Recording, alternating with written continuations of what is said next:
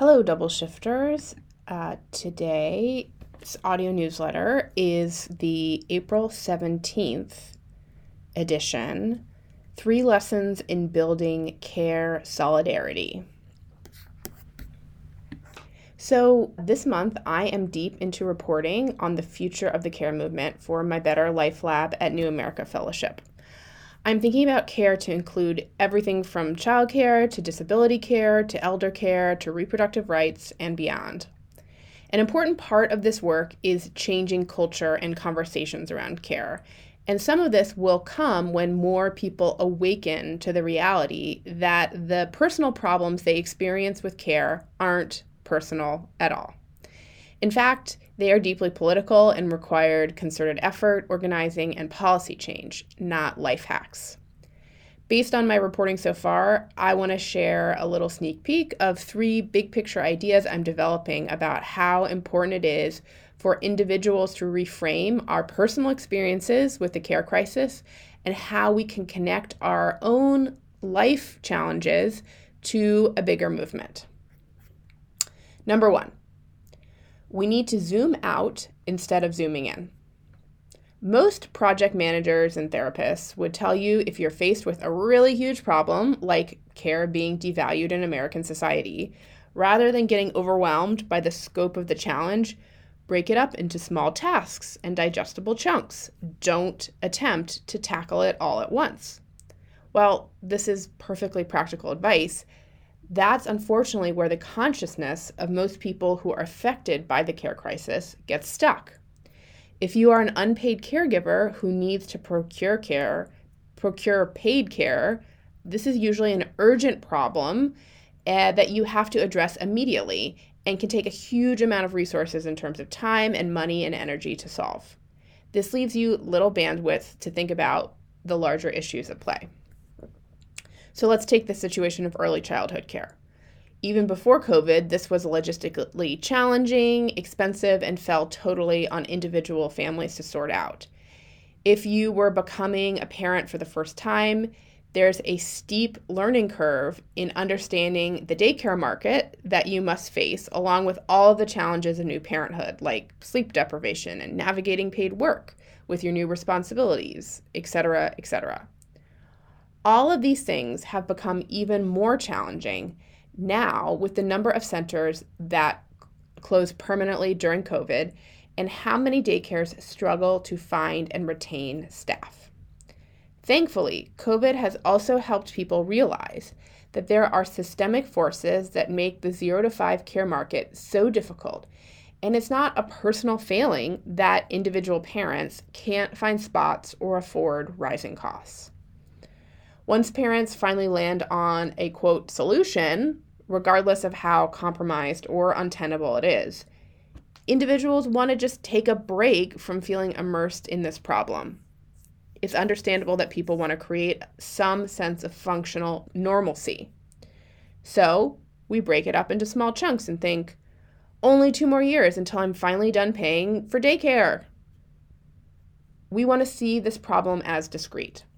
But while many of us are just trying to take it one day at a time, the reality is that the daycare struggle is not a blip or a short term hardship. It is often just a first gauntlet followed by a lifetime of social failures around care. Idea number two we need to expand our time horizon. Too often, we see the need for care as short term and temporary rather than a general norm of life. For some people, there are periods of care intensity interspersed with lulls of calm. Everyone needs a reality reframe that having care responsibilities as an adult is actually the norm. Not having any is a rare anomaly. Zero to five challenges for children are followed by aftercare and summer camp boondoggles. Paid family leave inequities are a different side of the same coin of Medicaid challenges for disabled people and Medicare navigation for the elderly.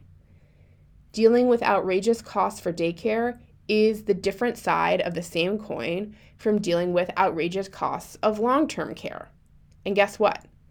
daycare worker shortages and bus driver shortages and aftercare worker shortages and summer camp counselor shortages and teacher shortages and home health aide worker shortages and nursing home worker shortages are all deeply intertwined. Without working systemically to have government support to raise all of these workers' pay, treat them as professionals, and improve their conditions, all signs point to a world where care consumers will likely spend their lives hopping between these quote unquote acute labor crises. Some people might squeeze in a carefree decade somewhere, but most need to realize that while the specifics will change, caregiving will be constant. Awakening to this can help us open our minds to why we need to get educated and involved on all of these issues, even if we aren't living them in this exact moment. Idea number three we need to center more kinds of people. High profile national discussions about the care crisis often focus on the experience of the care consumer and not the care worker, the care business owner, or the larger costs to adjacent industries and society as a whole. It was only recently that these stories around childcare or elder care were told regularly at all. So, what I'm suggesting is not silencing the voices we're hearing, but just adding many more to the mix. The more we push the care crisis as a social problem affecting everyone rather than a limited problem for some customers, the easier it will be to build coalitions for change.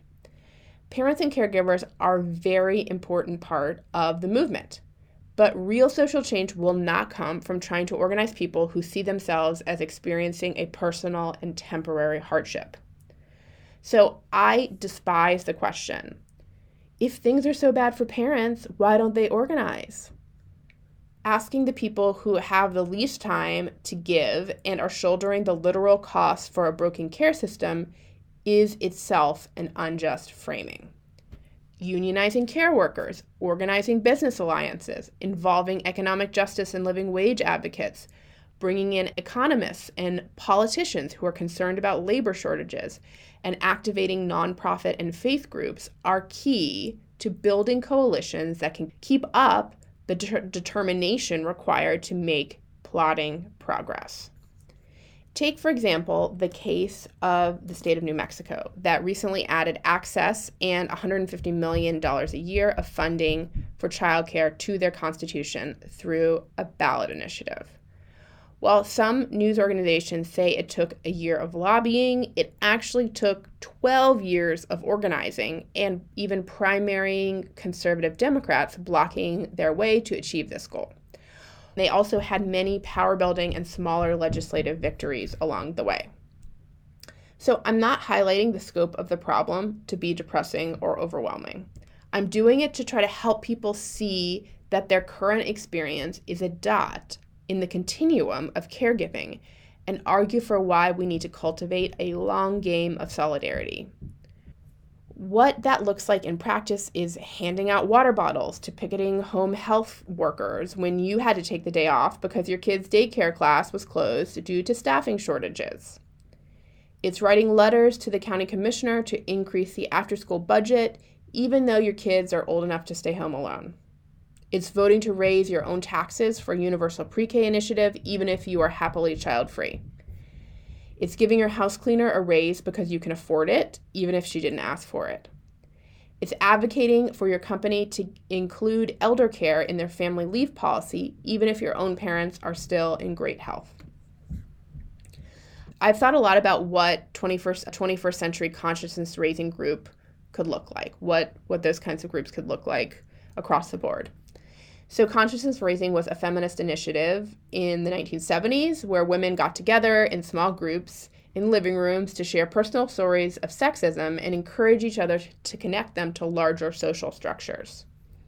The practice fizzled out in the 80s, and I've mused about what it could look like if this was revived with some lens on motherhood or capitalism or caregiving or some combination of the three honestly, double shift membership is probably the closest thing out there to this idea as far as I can see. But until this idea catches on more widely, we must navigate our own crises while recognizing we are each just one story. But together, we can be part of a larger movement. I hope you enjoyed this newsletter. It was inspo- supported in part by the Better Life Lab at New America and you, our members. For this week's members only thread, I'll be asking double shifters what was one of the moments that you realized Care in America wasn't just a personal problem, but that much larger forces were at play? I loved our recent members only threads. We've had some really great ones. There was one on what money topics we should talk about more. I also really enjoyed the one on things that you have discovered that you really like now that you have kids or you've tapped back into them now that you've had kids. That was a really fun one. So be sure to check out those threads and this one coming tomorrow. And as always, Thank you so much for being members of the Double Shift. I absolutely cannot do this without your support. So, just a reminder on Tuesday, April 25th at 1 p.m., we will be having our Double Shift members only hangout, 1 p.m. Eastern, and it is about adult friendships. It's about how you make friends after the age of 25, especially, you know, as so many of us have gone through some big life transitions in the last few years, including moving, having new children, etc. And so I will be sharing some ideas and I will, will, be very participatory and I'll be asking you all to share ideas.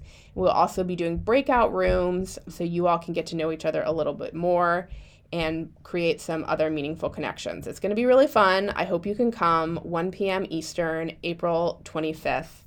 And I look forward to seeing you there. That's all. Thanks again so much for being a member of the Double Shift.